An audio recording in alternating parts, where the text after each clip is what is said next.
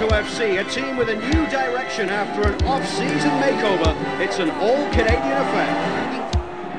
Matt working against Morgan. Puts it across the line. Yes!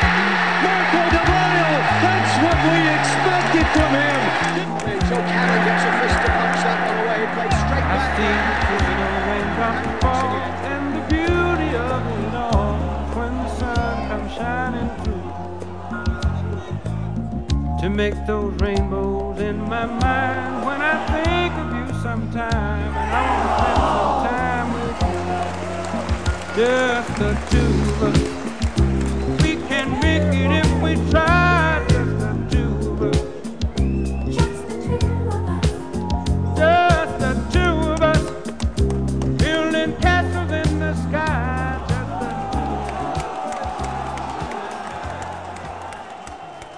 welcome to the Two Solitudes podcast. I'm Duane Rollins with Kevin Laramee. Today is a wonderful day in the city of Toronto, people. It's a day that we get to say goodbye to one of our greatest embarrassments. I am, of course, referring to TFC. Ah, I thought you were talking about some provincial politics with Doug Ford leaving and everything, or Doug Ford coming in and Rob leaving. Yeah, no, no. Well, it's also election day, and we get to get rid of that embarrassment as well. Uh, and if you are listening to this in the city of Toronto, by all means, go out and vote for God's sakes. I mean, I'm not. I am politically minded, but I don't talk about politics in public all that often because it's a quick way to lose followers. But uh, I think most of us with sensible minds can agree that we need to get rid of that zoo at City Hall. And I don't care who you vote for, Chow, Tory, uh, whoever, just get rid of him and uh, move on. But anyway, um, unfortunately today, we, we Kevin and I we, we recorded a, a great interview with uh, with Charles uh, Boehm. Uh, he's a freelance writer in DC, writes for Soccer Wire, for MLS Soccer, uh, for US Soccer Players.com. Uh, great guy, great interview sound was corrupted, and we didn't find that until after we uh, we lost Charles on the line, and he has a flight to catch, so we weren't able to rebuck that. So we'd like to apologize to Charles for that. We'd like to apologize to you, the listener, for that too, because it was a really good interview. It was. I feel bad. It was probably the best radio segment in the history of radio, but unfortunately, it was uh, the sound got corrupted, and it's a computer mistake, nothing to do on Charles' ends at all. Would like to apologize, like Duane said. I would like to personally apologize to Charles as well. You can get to Charles on Twitter, Charles Seabohm on Twitter, and uh, he's a great follow. Read his stuff, and uh, again, Charles, I'm so sorry. Yeah, and that's a C B O E H M, and uh, we do recommend him uh, him a lot for that. So we'll try and get him on next week. He's he's DC based. Uh, a lot to say about DC United, about their amazing turnaround season, um, and and just whether he thinks that they have what it takes to finish that job and to get back to an MLS Cup final.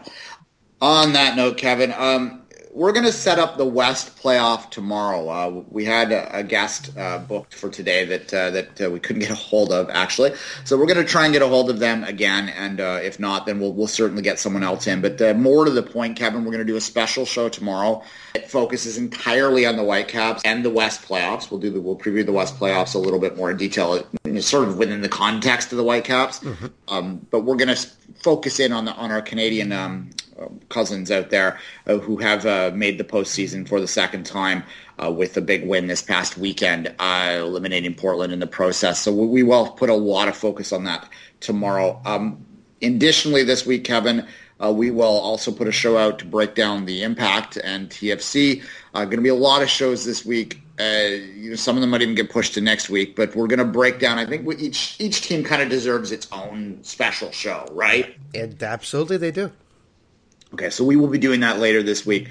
Uh, after we take a quick break right now, we're going to come back. We're going to talk about the women, um, their game against Japan, sort of what that means moving forward, uh, a little bit about their marketing versus reality that's going on out there. Uh, and Kevin and I will also uh, give our overview thoughts on, on the uh, MLS playoffs, where we think is going to happen. And then, of course, we'll wrap everything up in our third segment with a very brief uh, sort of around, the, around Canada MLS NASL uh, review. The last of the season, we could say. Yeah, we won't be doing that as a regular feature in the off season. Obviously, we'll uh, we'll have to figure out our format uh, for for the off season. But uh, we'll continue through that, folks. We're not going to take a hiatus because God knows what what else would we do.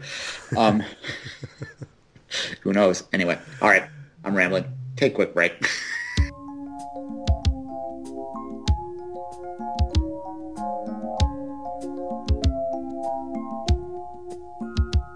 and we're back and. Uh, wanted to talk about the women's national team uh, games. Uh, they kind of fell out of the radar with like sort of TFC exploding and and the MLS playoffs starting and the Eddies going in Edmonton. A lot of people, I think, kind of forgot about um, about the women's playing their, their, two games against Japan this week. That's unfortunate because there's a World Cup in less than a year, and we need to prep these games. And uh, if you didn't see the game, um, you might want to close your eyes when you watch it because it wasn't all that pretty, Kevin. It was a 3 0 uh, victory for the Japanese, the defending uh, world champions, the silver medalists uh, at the Olympics.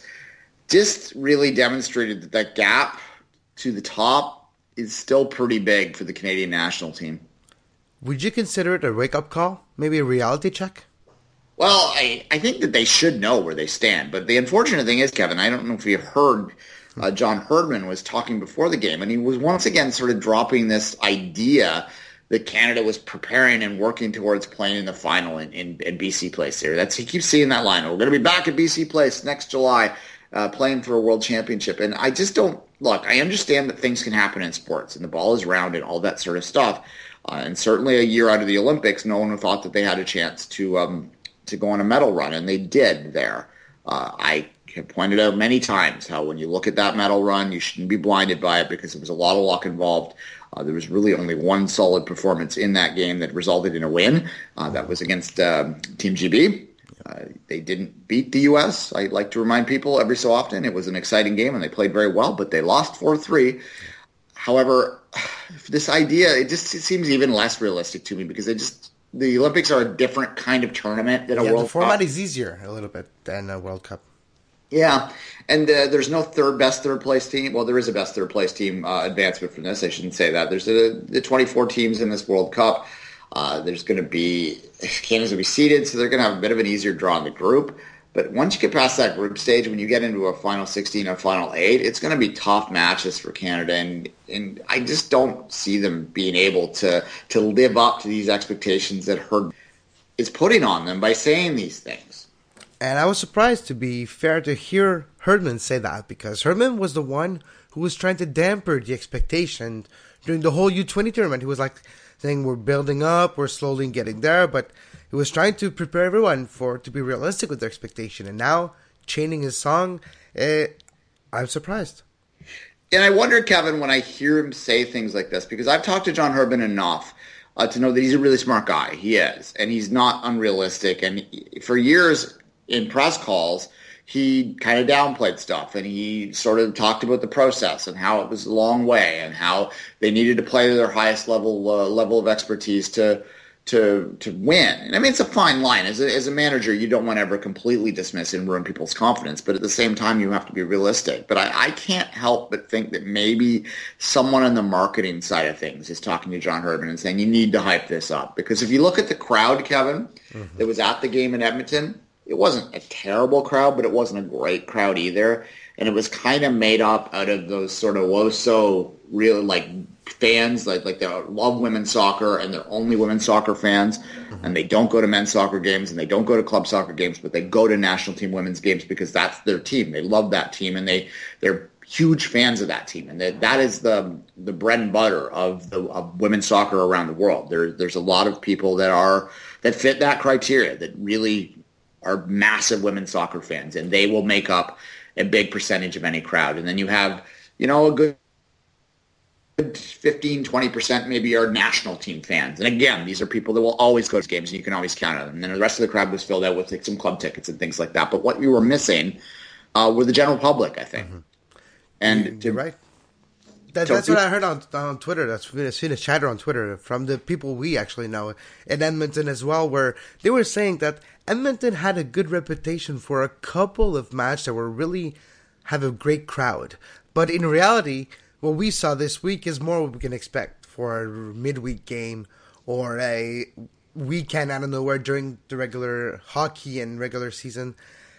That's what we can expect in Edmonton.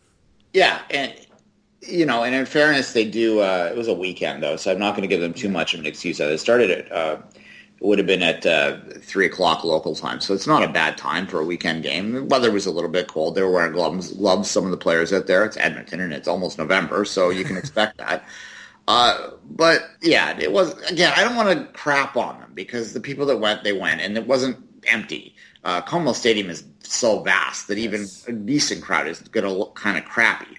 Uh, that's just the reality of it. But the point of making is that you kind of need to pump up the hype if you're going to fill that up for next year's World Cup.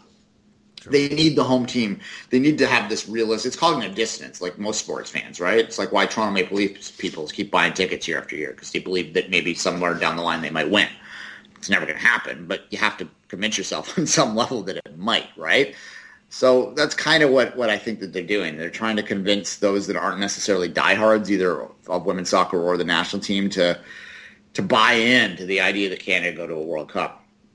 I just don't, you know, and on that level, I don't know whether it matters whether they be realistic as long as those within the soccer community understand what the realistic expectations are because once the hype of that is over, it's the, the people that are going to matter are the people that are there year in year out anyway. And if as long as they're not disappointed by the performance next summer, you know, I think it's fine. So I, I guess in, on some level, I can understand why Herdman is, is talking in those ways, and I can understand uh, why they would want to hype it up to try and sell a few more tickets. And I guess it's that reason. It's the only one I can see because, but there's two ways to think about that too. Because uh, if I think if you if your be all end all is that World Cup in 2015, and if you don't think past it, you're trying to build up your program, but build a support for a program, become a great fan supporting for that program, but then you let people believe that you're going to win and you're going to be, eh, then if you finish 10th and you barely move on, well, what message does that bring for the future of that program and for the future of the supporters of that program? That that's uh, that's how I see it as well. You need to think about maybe the after 2015 because it's already in a year from now. A year from now, World Cup's over. Yeah, yeah, and suddenly, if you look at the women's game across the board, they're improving on a lot of levels. Uh, I would love to see Canada play at Costa Rica in the near future. I don't know, you know, if John Herdman, if you're listening, doubt he, doubt he is. But if he is, um, I do encourage you to actually to book a game against uh, Costa Rica because they they, they qualified through um, as the second place team in Concacaf along with the U.S. and Mexico this past weekend. Uh, Trinidad and Tobago got the uh, the playoff spot, which is a great little story. Maybe we'll touch on that in a little bit um, after that. But I I would really just love to see where Canada stacks up. Whether I have this sneaking suspicion that the, that those kind of teams are kind of catching up a little bit to Canada on a technical level. And if that happens, then we could be in trouble moving forward. I have said a lot that right now, this current generation, the so-called the bronze generation, if you, if you like, uh, that sort of came of age during the, um, the U20 World Cup back uh, a decade or a bit ago, they're almost done. And I, I, think a lot of them are probably going to retire uh, after the Olympics in this cycle. And once that happens, I think that next generation is going to be in tough to qualify for World Cups. They're not necessarily going to be slotted into that number two CONCACAF position anymore. And that's kind of why I want to see Canada play Costa Rica in the next little while, just to see where they stand up. Uh, might be an interesting match there. Um, Kevin, I guess from that note, uh, you know, I'm not going to break down the game too much. I think uh, Melissa Tancredi came back and played really well, had a goal that really should have counted. That's kind of a promising sign because she was really the key to the bronze medal uh, run to, to take some of the pressure off Christine Sinclair. Um, because Christine Sinclair is not getting any younger, we'll say. There's a lot of wear on that body. She gets beat up a lot the way she plays. She and she gets two, three defenders on her all the time to. Yeah, you need to take some of the pressure away. You need secondary scoring, and uh, since the Olympics, Canada has struggled to find that. So to, for Tancredi to, to get her head to that ball, and again, it should have counted. Um, which, you know, as a quick aside, it was a terrible refereeing. Uh, if you haven't seen it, what happened is that the, the referee overruled a non-call by the linesperson who was the linesperson's job is to be in position to see the line, and the linesperson quite correctly called the play onside because it was. Yet the referee that was a good 10 yards behind the play somehow took it on her own to call something that offside that wasn't. And to me, this strikes me as inexperienced, and it comes into this devil double-edged sword when you're talking about women's refereeing. They made made it a priority to give women's referees the jobs against top end women's in top women's competition. And I think on one side that's a really good thing to do and it's really should be applauded to try and get the women's referees up to an equal level. But on another level, when you get to the top end of competition, I question whether it's appropriate and whether they shouldn't just have the best referees, period, regardless of gender out there. Um, it's it's tough because you got to get them experience before they can get that good. But at the same time, are we losing some of the competitiveness? Are we we hurting the competitive nature of the game by by having less experienced referees out there? I don't know what the answer is, Kevin. Well, I think so. I think yes. I think we said that the turf should be equal for both. Well, the referee, as a neutral part of every game, should be the best referee available for for those competition, disregarding the gender, because at that level, at this type of competition, gender of referee doesn't really matter. It's the uh, the, the the abilities and the skills and the, the reputation of a referee that's needed. Yeah, absolutely, and it's tough because, and again, the turf is the good comparison and don't worry, folks, we're going to talk about turf in a second. Um, uh, you know, and there's a debate to be had there about whether, in fact, uh, turf is an inferior superior, uh, inferior surface, and like, that's the root of whether it's discrimination or not. And we've had this conversation a lot of times before, um, perception versus reality, and all those sort of things. But it's it's the same with the referees. Only, I think that it's an easier for us to see. Uh, you know, we it's easier to see missed calls than it is to see exactly what it is about turf that yeah. players find offensive, and then you kind of have to rely on on some an objective uh, third party independent research to look at that sort of stuff. I think I don't know, complicated stuff. Anyway, Kevin, uh, run the bumper.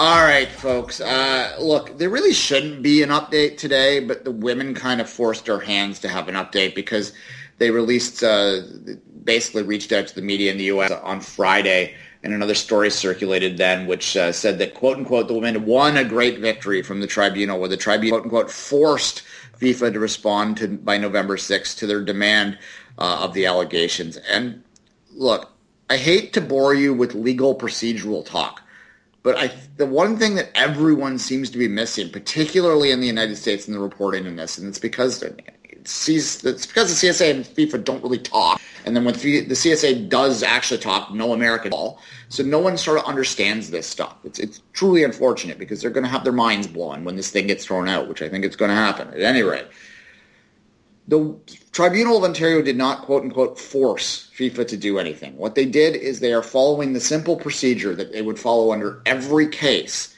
to ask FIFA to respond as the respondent to the claims that were made in terms of the expedition request. And that's another key thing there, folks. The only thing the tribunal is talking about right now is the expedition request. They are only talking about whether they're going to hear this case quicker than they normally would. Nothing else is being determined or spoken about right now. And every single report in the U.S. implies very strongly that the tribunal is speaking to the evidence at hand to demand people to respond to that. They have not made a single response to the evidence at hand. They have only made responses to the the application to hear the case this month. Well, to be fair, there was no evidence being presented. We're not at the stage yet, right? Exactly. The CSA has not responded to any of the claims other than to say that they will respond to them forcefully and they believe that they're baseless. They have not actually, in detail, given the tribunal any response to the claims other than to speak to the request to hear the case quicker. I don't think anyone or very few people in the United States understand that. The tribunal has not made, and I'll repeat it one more time, a single ruling that has anything to do with the core elements of the case. They have only spoken, they haven't made a single ruling, period, but they haven't made a single request based on that. And the CSA has not responded to the core elements of the case. They have only responded to the request to hear the case early. We need to get that stressed. To put it in layman's terms, to all the people like me out there who just know about law proceeding by watching Law and Order and all those shows, well, they haven't got to the grand jury yet. So you won't even see the lawyers yet. You're still at the part where you see the detective in the show.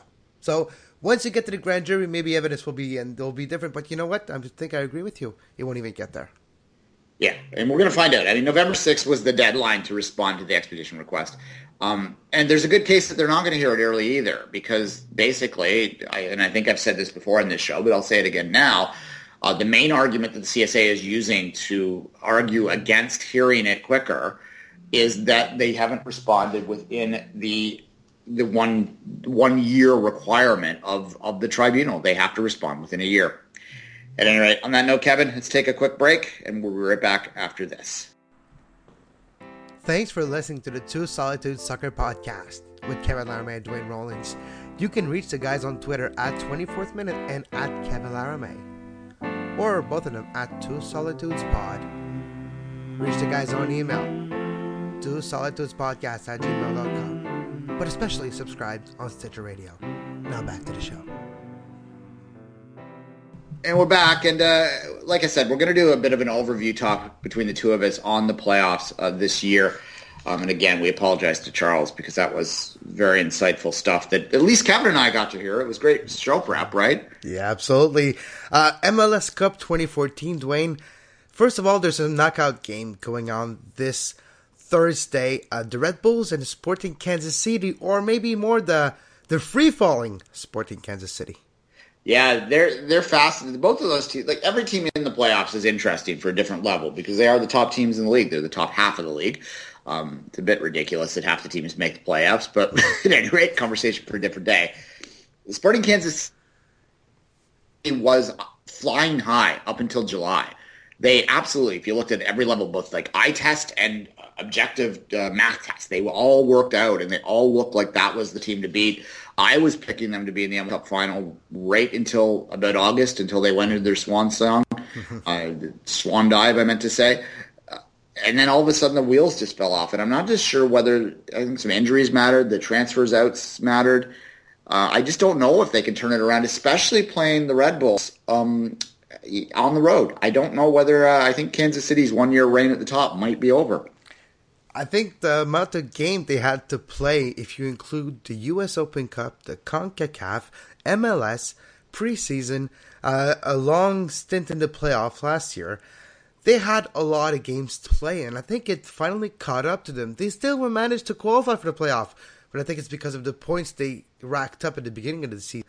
The Dom Dwyer was so hot beginning of the season. Every week it was making me mad that I forgot to put him on my fantasy team, which is the reason why I quit the fantasy league, by the way. But uh, you can tell that over the course of the season, he got a little colder. The whole team got a little colder. The BLR didn't work out, and all those uh, signings, and the keeper was not as good as before. He wasn't bad, Gruenebaum, but I believe that it's the start of the curse of the White Puma. The White Puma was a classic character, a smoker playing in Major League Soccer, has a an aura of invincibility to him, which the whole team had. And I think now, in the world of Charlie Baum, the, the their aura of invincibility is now gone. Yeah, yeah, absolutely. And uh, I think that here in Toronto, people should realize that Sporting Kansas City was playing at a pace worse than Toronto down the stretch. Like that, it's absurd how poorly they played, and they're damn lucky to stay in. I mean, there was a big stretch in the end, seven points, but uh, between uh, Philadelphia, which finished in uh, sixth, and uh, and SKC, but uh, that was just based on the points that they let up. They were huge in front for a long time, and um, it's just it just shows you how quickly things can change in MLS, right? Yep, it's all about how you finish. That's one of the best examples because they were the favorites for everyone, every pundit, every soccer head talking about the standings. They were one of their prediction was Kansas City was going to be way more higher than fifth. Yeah, and well, and certainly, I'll, my hand is in the air. I picked them to to repeat, um, but it's very difficult to repeat in this league. What's interesting uh, in that game, Duane, for me, is the Red Bulls. The Red Bulls, it's almost like they've been, they chose to play that game. They hadn't had the result they wanted the last couple of weeks, but with Bradley Wright Phillips tying the record, I think it's worth mentioning, of Wondolowski and Roy Lassiter with 27 goals this season. I think if he does one or two, one one per game, the Red Bulls have a shot of going out of that game. Yeah, I'm, I'm looking forward to TFC spending the DP money on Bradley Wright Phillips and having him score two goals in Toronto next year. Of course, um, that's going to happen, right? It's, yeah. gonna, it's the same thing Juan did. It's, it's what happens in a Major League Soccer. Look at Camilo, too, right? Yeah, no, it'd uh, be terrible DP signing. We all know why he's scoring the goals because they may be overmarking someone else on that pitch who may be playing his last home game in New York uh, unless they win, of course, uh, this this week. And uh, Henry, of course, I'm referring to. Um, he is a wild card, I think. Uh, if that team can, if he can get rolling, he's still, even at his advanced age, is a mm-hmm. guy that uh, that can still play at a very high level. When he gets up for a game. That's what that's literally what it is. When he wants to play in a game, he decides to take control. He can put one or two past you, a couple assists, and it's for nothing, and you're done. Absolutely, and I certainly here in Toronto, there is no player that we have watched more often destroy TFC than Henry. Uh, lots of games, and it's always a weird atmosphere when Henry comes to town because inevitably you'll have you know twenty percent of your uh, of your home crowd, quote unquote, is wearing uh, Arsenal jerseys. so it's uh, Barcelona. yeah, we see more of the Arsenal here in Toronto, but yeah, it, it certainly um, is a bit weird when Henry comes to town, and it, it, we've been privileged to watch him. He is. I think by far the most talented player I've ever seen in the flesh. I, I don't think there's even a question, uh, especially he's still very good. But I think back to the first year he was in the league Yeah. uh, when he came into Toronto, just the amount of skill. I remember a, a game last year in Toronto watching because Toronto was a mess, right? So I was up in the press box and I did nothing but watch Henry in the second half of a game, and it's just incredible to watch how smart he is off the ball. And that's what I would say to anyone who has a chance to watch a world class player is to not necessarily watch the obvious stuff. And I'm, you know, so sort of stating some obvious things here, but to watch what they do off the ball. And Henry, I think one of the keys to him right now is one of the things he does so well off the ball is he doesn't overexert himself. I was gonna sounds- say, I was gonna say that. I was gonna say he's smart with his movement, not trying to uh, waste energy and save it for the right opportune time. but he's also always looking. His brain is always working, and you can see him walking to places and trying to s- subtly get into space so that when he does burst forward, it catches the defender off guard. And he's just incredibly intelligent on the pitch and uh, a real joy to watch, actually. So uh, It reminded me of Di Vaio the last couple of games because that's what I did when I watched the Impact game the last couple. I really focused on Di Vaio and his movement and the way he was doing, and it's exactly like you said. He was smart with his movement, not wasting energy, and that's probably one of the reasons why those type of players can play up to 38, 39 years old. Yeah. And uh, certainly, you know, we should stress that Henry has not outright come out and said he's going to retire. Um, however, what I've heard pretty universally speculated is that, uh, and it makes a lot of sense, is that he is going to uh, announce his retirement effective at the end of the European season, and, and there's a, uh handshake deal for him to go back and finish his career uh, playing in Arsenal, which would be fitting. I mean, I'm not an Arsenal fan, but I can understand why that would be something that would would make sense, and he could contribute at that level still. That's the thing. All right, the next game we're gonna have eventually the winner of that game played DC United, but the matchup that we already know, the Crew versus the New England Revolution. And those are that's a fascinating line or matchup in a lot of ways because the crew are very quietly one of the hottest teams in the league. Uh, they were left for dead for most of the summer. We talked a lot to Charles about this, so I'm sad that we lost this. But uh, they're fascinating to me because they came out of nowhere. I mean, this is a team that Toronto won all three games against, right? And they didn't look like a playoff team. And then they went in in August and they smacked the LA Galaxy down. They slapped them silly. And that was really their calling card for the rest of the season. And they just got on a roll. It's a young team. It's a very MLS kind of small market team uh, that has been built around like good domestic talent with supplemented with smart um, signings. Higuain Yeah. was one of the best signing ever, right? that's the crew's mo and always has been. It's kind of ironic in a way that uh, that Toronto fans hate crew fans and the crew so much sometimes is because the crew do everything right that Toronto should be doing right. They are absolute. Uh, they do it with so much less, you know. Yep, And- I, I agree. And there's a point to be made that DC United and the crew resemble themselves in a way because the blue collar type team that don't have delusion of grandeur. The crew are not the galaxy, but they'll put everything they need to do on a smaller scale to achieve their level of success. And you never know when you get on a roll. Look what happens right now. Yeah, and when I talk about the special show about TFC, um, I will focus in a lot of that because I think that there's um, with Bezbatchenko and Vanney that uh, whether or not you believe that the right person for the for the role is a different question. But if you look at what they're talking about and you look at it closely, um, thankfully, in my mind, the the model that they're looking to emulate is more DC United and Columbus rather than LA Galaxy Seattle, which is what they did in previous years. And how'd that work out for us? But anyway, back to the playoffs because God knows I wouldn't know anything about playoffs here in Toronto.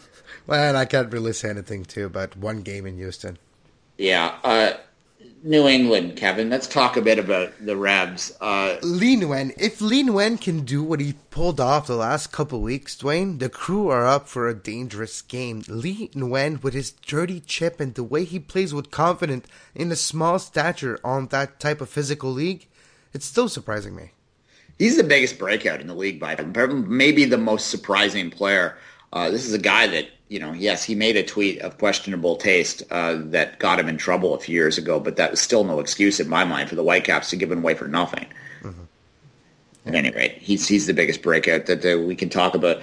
Um, a lot of people have been picking them as the dark horse, uh, which is why I find this matchup fascinating because you basically have the two dark horses that are out there. And then, for the record, I kind of think the crew are the dark horse right now. Mm-hmm. And if I had to put some money down, um, both on because when you're betting, Kevin, when you're making a wager, you should look for value as well as sensible in what you think is possible. So if you are a wagerer out there and you can get a get a line in the Columbus Crew to make the to win the MLS Cup, that would not be your worst bet because you'll get good odds on it and it's not that not as crazy as it sounds. It's not a sexy pick, but it's a, a statistically probably right pick.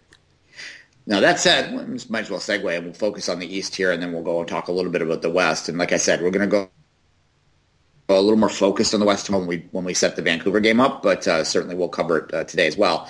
Um, if you if you were going to pick one, that's we're not wagering here. We're we're outright just thinking what we think is going to happen. Let's look at these matchups and uh, we'll just go go through it. We'll start with you, Kevin. Um, New York's uh, Kansas City. How do you see that one playing out? New York Red Bull has uh, at least a small momentum, having won their last game. I think they'll be having more momentum than Kansas City, and the Red Bulls might be a little fresher than Kansas City. Uh, I say a little because Red Bull had to battle on three fronts as well during the whole season, which is not a small task. But the Red Bulls with the Henry, who has been saved the last couple weeks, and probably want to have a good legacy in Major League Soccer, and probably going to get up like we were talking about for that game, especially because it's a one-off. So look for the Red Bulls to advance at Red Bull Arena. To be the man, you got to beat the man, and I think in New the York. world's a Ric Flair and I think New York's going to beat the man, though. Uh, so Kevin and I agree on that pick. I, I think Henry is going to be inspired to do this. I think that uh, Kansas City is in free fall, and it's just not possible to turn around this quickly. So uh, Kevin and I agree that New York will be the team that faces DC United. But not just that. During the whole season, Mike Petke was focused not on the Sport Shield like the year prior, but on the on the playoffs. Even if they're in fourth position, their team is the type of team they have is built for the playoff and the type of way they're playing, especially with the speed and the physicality they have in the midfield. We talk about the uh, McCarty and all that, so it, it could be very dangerous for the Red Bulls after that game as well. All right, moving on to the Columbus New England game. How do you see that one shaking out, Kevin? You were talking about the crew as being a dark horse. I've watched New England play two weeks ago, and that dirty chip by Lee Nguyen still haunts me to this day, and for that reason, the Rev will, in my opinion, give a great battle and probably win in the home and away series, but it's going to be a war of attrition. I, fair enough, and it, I think most people will be picking the Revolution, and, and it's understandable why, for all the reasons that uh, that you've sort of spoken to. The home advantage, I think that should be uh, shouldn't be uh, not spoken about as well. Uh, I mean, that turf there is terrible. It's going to be cold too, probably Sunday. and you have to think that they they're used to playing on it, so that will be uh, a bit of a, an advantage for them. That Jermaine Jones has made an impact, uh, much to my surprise. I got to admit, I didn't think it was the greatest signing for a DP, but however, he seems to have fit in pretty well. I'll see whether it lasts for a full year or not, but at any rate, uh, he, he's there. Uh, that said, you know, I'm going to stick with my guns here. I just think there's something about this crew team, and look, this is going to be ironic for those that listen to me and know that I like the logic, but there's just an intangible factor to crew to the crew right now and just the way that they've been playing down the stretch, the way that they've been able to do that, I think they're going to smack New England down at home and then they're going to hold on on the road is what's going to happen. So I see the crew actually advancing to the uh, the East final. Uh, Kevin has New England, so uh, we split on that pick. Uh, so let's move ahead to go with the New York, which we both agreed it will be New York uh, versus DC United series. That's a funny matchup. That's a funny game, type of a rivalry almost between the two cities. Uh, uh, to be fair, I don't know what's going to happen. Both teams have a shot of doing good in that game, having good goalkeepers, having. So it's all depend, in my opinion, on how Red Bull gets out of that game. If the Red Bull come out with a lot of confidence and on a roll after that Kansas City game, they might have a shot because their first game after that is at home again. and they'll have to win by a goal or two to be fair before going to back to DC United to the old RFK. So it's going to be an interesting battle. I it's still split to me, but even though DC's been really popular and their favorites and they were able to do well in both CONCACAF and the league. They've won the league and even though second in, they won the East at least. I still see Red Bull beating DC. Yeah, um, I think Henry, the Henry factor is going to be the key. Uh, I think this is going to be a low-scoring series. Uh, a lot of playoff series are anyway, but I, I think that we're going to see that. And again, Eddie Johnson didn't have that of, that sort of breakout, dominant, big striker can change a game kind of thing. And DC sort of relied more on a on a whole scale, like a big cast of characters, which is a great way to build a team for a supporter shield or for a conference run where you're going over a whole season. But in a short series, I tend to look at that superstar aspect having a bigger influence. So, and, I, and maybe this is a case of us not giving enough credit to DC United, and that very much could be the case. But I kind of agree. I kind of see New York using that Henry factor and getting out. So my East final uh, is the the New York Red Bulls versus the Columbus Crew, which is a final that no one would have predicted before the season, but it's what I have. Uh, Kevin's is the New York Red Bulls, the the New England or uh, yeah, the New England Revolution. In so Boston, New York, finally a rivalry, not really, but still almost a rivalry. All right, so I'll get let you finish your thought out. Uh, your final of the Red Bulls versus the Revolution. Uh, who do you see uh, coming out of that to go in the the MLS Cup final? I see the Rev coming out, even though the Red Bulls will have the star power and everything. I think New England, with their new star power and Lee Nguyen and Jermaine Jones, like you were saying, think they have a shot of uh, actually making it to the final. So I have the Revolution in the final. All right, so Kevin's got the New England Revolution in the MLS Cup final. The uh, Buffalo Bills of the MLS Cup final. At any rate, we'll see how he sees it when we get to the other side of this. But uh, I am going to stick with my guns here again and say that it's the Henry factor that's going to get past the upstart crew, which are going to have better days ahead. So my final is the New York Red Bulls. And I can't believe I'm making that prediction, but that's just how I'm feeling after all this conversation today. So I have Henry in a glory final against someone for all the marbles. Uh, probably in the West, but we'll see where it goes. Well, certainly if New York advances, it'll be in the Western team likely. Uh, on that note, uh, let's move on, Kevin, and let's talk a bit about the West. And again, with the caveat that we're going to go into more detail about this tomorrow, especially the first matchup, which is that uh, Dallas-Vancouver game. But in generalities, let's talk first about the Whitecaps and, and get your thoughts on what they need to do to um, to do something in this this play-in game. They need to not to rely on luck or just a moment of brilliance by one player to achieve a result. We all saw what Kendall was and did in the last game.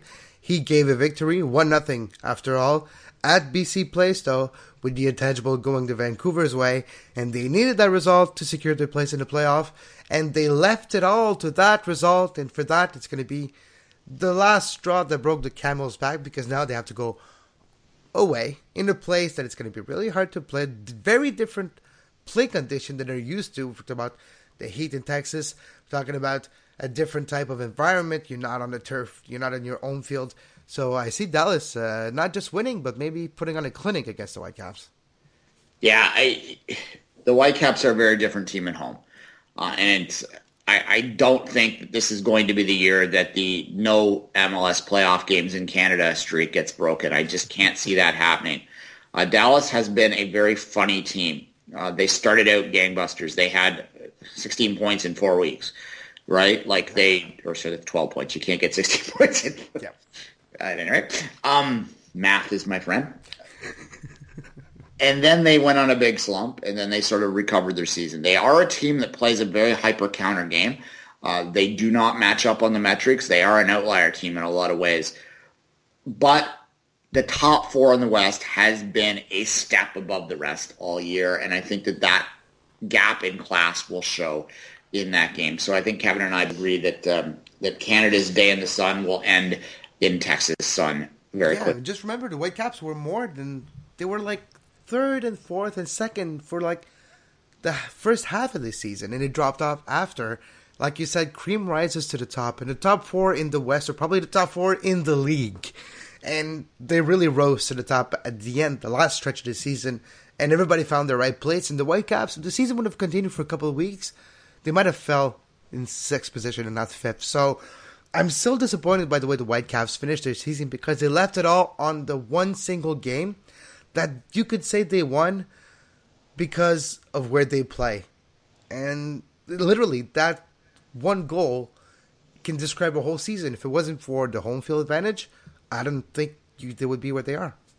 I'll say this. If the Whitecaps can get past that game, and I think that's a big F, uh, that's their biggest challenge. If they can get to a, a home and home series, uh, two home and home series possibility to get to an MLS Cup final, as absurd as this sounds, I think they're in with a chance against any of the other three teams that, that are there. But in a single game on the road, I just don't see it. And the reason I think the Whitecaps have a chance in home and home series is because they can play it tight, and they've shown in recent weeks that they can keep low scoring games, and they do have a home advantage. If they could take advantage of that and play defensively minded on the road, then they would have a chance. But I just don't see that first test as being that easy for them, and that's why the fifth place is such a, a fool's gold kind of kind of thing. Yes, you're in the playoffs or postseason anyway, but it's really not a playoffs until you have a home game as well, and um, I just don't see it getting. So I, Kevin and I both agree that Dallas will advance in that one. So that's a move focus onto the, the matchup that we do know will happen, which is the RLA Galaxy matchup kind of the glory matchup of the first round. Glory of the past and glory of the present. RSL, which is at the end, very far end of their stretch of being a dominant team in the league, as I see it, because they're not getting any younger. They lost their coach last season. I don't think they've made a lot of improvement with the new. To just continue to riding the same Jason Kreis wave, and the Beckermans of this world are not going to continue to dominate with the type of play they do in the midfield forever. So I think it's RSL want to add another cup to their run that they have in 2009. It's now or never, and they're going to face an LA Galaxy team that literally for their players it's the last time because Donovan is leaving. Who knows what's going to happen with Robbie Keane? He's still not young, even though he's probably going to play until he's 75. But uh, I see the Galaxy really going all. We saw the whole Seattle and Galaxy rivalry brewing in the last two weeks with the Supporters Shield battle that the Seattle Gal- Seattle Sounders won. But Galaxy, I think, are going to try to uh, secure another, maybe at, at, least another final for Landon Donovan, uh, Western Conference final, that is. Yeah, the, the RSL's um, free fall, uh, second half slump hasn't been as dramatic as Sporting Kansas City's, but it's been there. Mm-hmm. Um, this is a team that their metrics were suggesting that they would slip back a bit through the first half of the year when they were playing really well and were near the top of the league. Uh, the Galaxy, on the other hand, outside of that Columbus game that we mentioned in August, have been just nearly unbeatable, and the Seattle game as well. Unbeatable against anyone other than Seattle is what I'm trying to say. Uh, and you throw in the Landon factor, um, you know, it, and the Bruce Arena factor, yeah. and just the experience the Galaxy have in the playoffs. It's hard, you know, not that RSL doesn't have a lot of experience in the playoffs too. I just don't think RSL is as good as they have been in past years, and I think the Galaxy really are legitimately a good team. So I, I have to agree with you, and um, we'll also pick the Legend Tour with the big D at the end there. L and D. it's going to continue for a while longer, at least. At I like the Dono Van one. That one I liked. Jimmy yeah. Conrad in the van that's with the Dono Van on it. Oh, that was priceless. Fair enough. All right, so Kevin and I have agreed so far on both of our picks in the West. Uh, that would move to uh, a Dallas Seattle uh, other other conference final there. Um, what are your thoughts, Kevin? But the second game probably going to be play around. All right, it's a playoff game, so you won't be able to sell. You won't have the whole season to sell sixty thousand tickets, but there'll be forty thousand people for the Dallas and Seattle uh, second match at home, and Seattle at night on a Monday it's going to be hard for anybody to beat that team the way they're playing. I see Seattle probably uh, going out to face the Galaxy in the conference final. All right, fair enough. Dallas is going to win. They should. Oh, wow. They shouldn't. They are. Uh, Seattle's going to panic. They're going to fire Sigi Schmid. It's going to be the worst thing they ever did. There's my prediction. Oh wow! So literally, that one game against Dallas can change the, f- the future of the future of Seattle. I'm being very um, flippant in a way, but in other ways I'm not. Uh, because there were a lot of people calling for Schmid's head at the end of last year because yes. they lost a coin flip in the playoffs. Um, there's something about the Seattle team that they haven't been able to win in the playoffs I don't think there's anything, but there's people perceive there to be something and perceive there would be a fault that's fixable there. So Seattle could win this. Yes, I'm being silly when I say that, but I'm going to stick to my guns here and say that Dallas will find a way because Dallas is a good team. Yeah. Um, Seattle's a very good team. They're maybe the best team in the league, but they're they're a good team. That said, I to talk about the other side of that, there would be a real chance that they could fire them, and that would be absurd. And I think anyone listening to this would agree. However, the playoff mentality of North America has this mentality, has this belief that somehow people have magic to play, and there's this intangible thing that's out there floating in the clouds that coaches can pull out of the clouds or pull out of their ass or whatever and hand to them. They're simply not the case. Um, so if Seattle does fire Schmid because he loses a playoff series to Dallas, then that would be shame on them, and it would really kind of hurt them because Sigi Schmid is one of the the greatest uh, MLS coaches of all time, and uh, there was a reason they chased him out of Columbus to to chase the money there. And if he gets fired, then if he is available as a free agent, I don't care how stable you want to keep your team every team in this league should be going full broke to get him on board if that were to ever happen. But however, uh, we'll we'll move on and stay focused on the playoffs. So Kevin and I have a slightly different final setup. Uh, I have the you have the dream final that everyone Yes. wants. Seattle Galaxy for the third time in the last month. and uh, I have uh, Dallas versus uh, Galaxy. LA Galaxy. So we'll start with you, Kevin. How do you see? Do you see the same result uh, as we had in the home and home shield?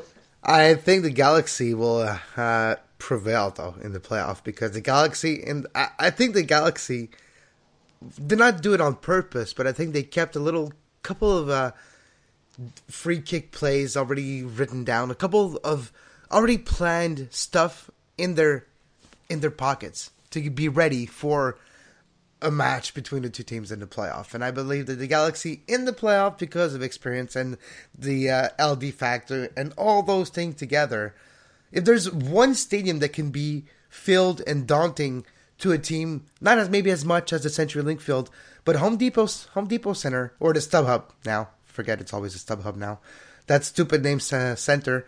It could be really intimidating if it's filled. So, uh, LA Galaxy final against Seattle could be. It's going to be right. It's going to be in Seattle, but doesn't matter. It could be a great final.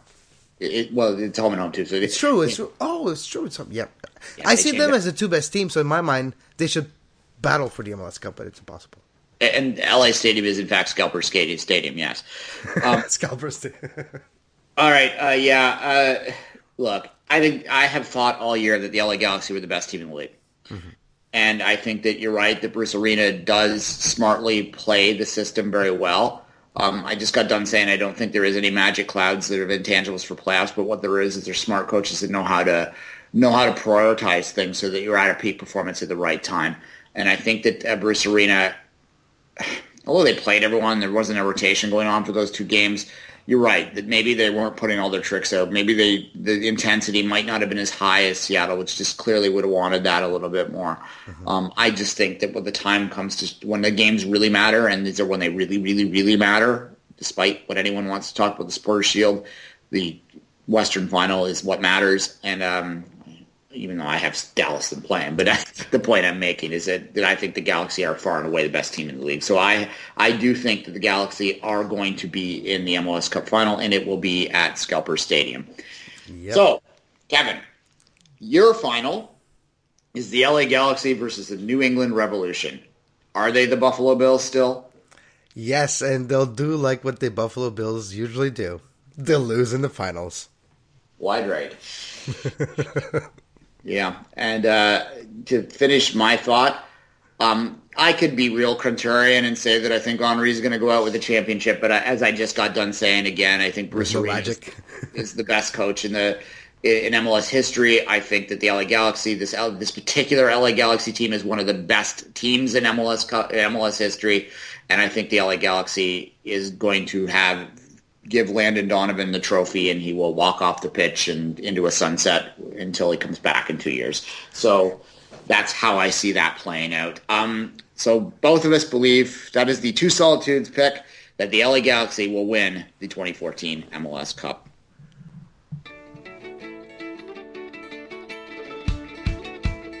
Thanks for listening to the Two Solitude Soccer Podcast on Stitcher Radio with Duane Rollins and Kevin Laramee. Subscribe to the show on Stitcher Radio. Listen to the show on Stitcher Radio. Stitcher Radio, Stitcher Radio. Would you just please subscribe to the show on Stitcher Radio? Thank you very much for subscribing to the show.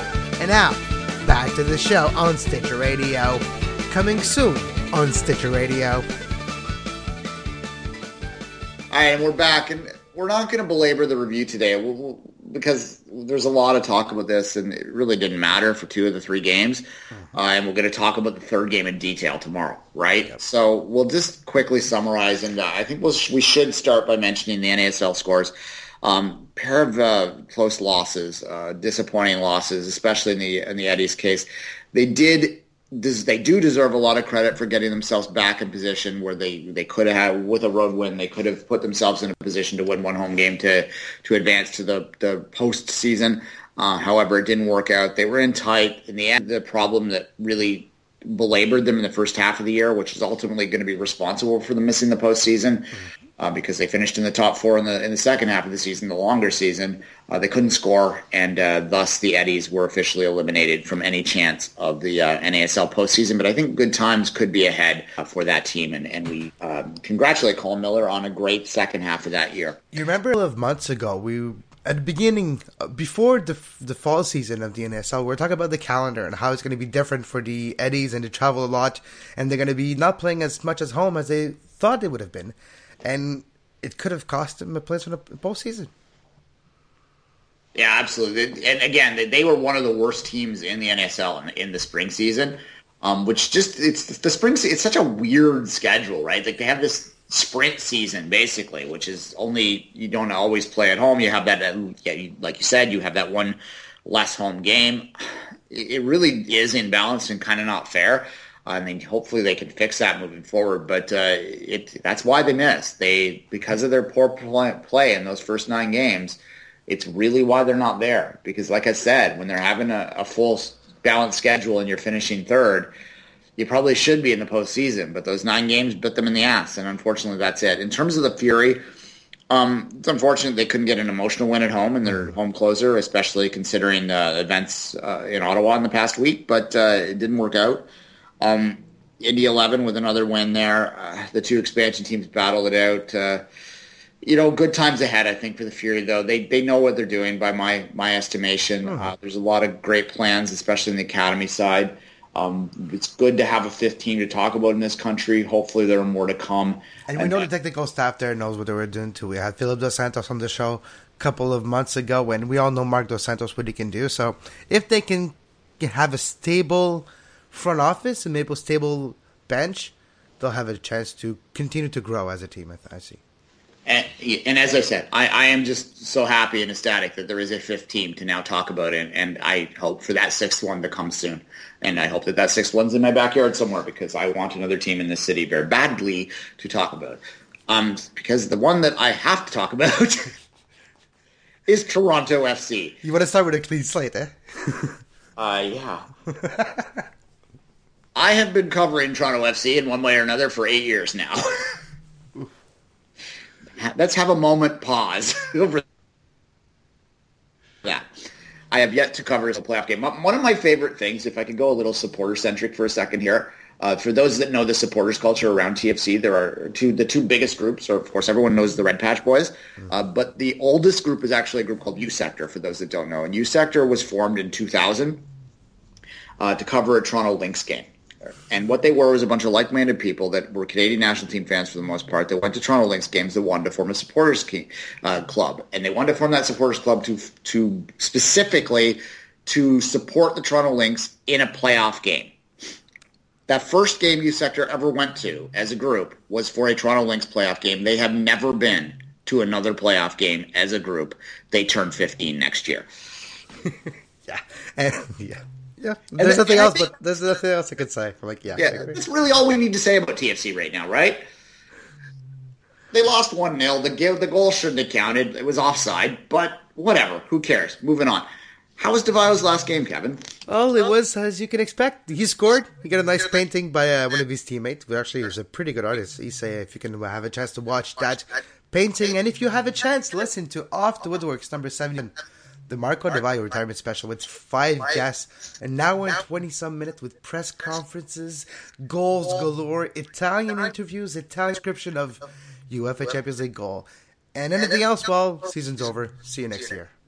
Yeah, not much to talk about there. And we'll start to set up. Uh, look, the, there's a lot to talk about in the off season about both these, and there's a lot to review. But as I said, there will be two special podcasts this week where we go into detail about things. We'll do report cards. We'll do you know everything that everyone expects for those kind of reviews. It's going to happen in a specific uh, club focused uh, review, and for the record, we'll do one for the Whitecaps as well. But their season continues, and it continues because they got a very important one 0 victory on the weekend. It was a little closer than maybe it needed to be, right, Kevin? Oh yeah. And we talked a bit of it in the final segment about how Vancouver does keep things, uh, you know, their lack of scoring kind of hurts them and, and is why they, they struggle as they did. Uh, I think they really tightened things up at the back a lot, and that's why they ended up nicking the the Timbers for that spot. I don't think we can discount the fact that the Timbers were uh, playing CCL games uh, and ha- that playing a role. And I think the Whitecaps fans are going to learn next year just how much of a drag that can be on a season if you're not one of the top teams in the league. And even if you are a top team in the league, it can be a drag in the season. However, the Whitecaps are in with a chance based on that win. Um, Kevin, I don't know what your thoughts are on that. We've we've belabored a lot of the Whitecaps' problems all year. Maybe we focused a little too much on their problems, sure. uh, not enough on on their their successes. But um, I think that the important thing for the Whitecaps review is that they got it. They want to. Let's talk about this. It was a pressure game, and they did win it. So, is that a good preparation for a playoff game? I would say yes, but they played that game at home again, and I can't stress enough the fact that Vancouver, as much as they are dominant at home and they can control the environment that they do have, when they travel and it's not in their hands, we don't see the same results usually. Yeah. All right. Well, to beat the Dallas, beat Dallas, they're going to need to find some scoring on the road, and uh, they're going to need to stay as tight as they are. Uh, Dallas I, have a tough defense at home. With the Michel of this world, they're not easy to penetrate. Yeah as I said, uh, let's let's leave it that. And uh, we are going to come back tomorrow uh, before. Uh, so you're going to have a, a, whole day before the the game is played. The games are Wednesday and Thursday, where we will preview in detail. Uh, the Whitecaps game. We'll get a Whitecaps guest on here. I'll maybe even look to get a Dallas guest. I'm not going to promise anything, guys, but I'll try my best. Uh, and we're going to go into detail about that. We'll try and get Charles back on again. It was a great interview, and I'm really sad that you didn't get to hear that, and I'm more sad that I took some of Charles's time and I'm not able to have it shared. But at any rate, I'm more sad that the file got corrupted on my end. So I, between the takes, I was crying in a small bubble in the in the corner of my room. So just shaking back and forth. Yes. All right. Um, On that note, uh, that's that's call it a day. We're going to have a lot of pods this week, as I said. Just as a quick last review, we'll have the Whitecaps playoff preview uh, tomorrow, where we will look at the West a little more detailed as well. Uh, then I think the next day we'll probably do one of either Toronto or Montreal. Uh, haven't decided which one yet. Then we'll come back the day after that, and we will review whoever we didn't do the day before, and we'll also review the Whitecaps playoff game at that point. Um, in terms of those that listen to our other podcast, our Olympic podcast, Five Rings, at this point in time, uh, Kevin and I have agreed that uh, that for time reasons, we're probably going to take a one week hiatus on that. Don't worry, it's not going away permanently or anything. But uh, if something major breaks on Five Rings, then certainly we'll we'll address it. But otherwise, we'll um, focus on MLS this week as we set the playoffs. And uh, as a last reminder, if you're in Toronto and listening to this today, or anywhere in Ontario that's voting municipally, uh, get out and vote. Uh, you know, people died for your franchise, so uh, so go out and uh, exercise it. And uh, no one died to show you MLS games on TSN, but you probably should watch those too. And until tomorrow, have a great soccer.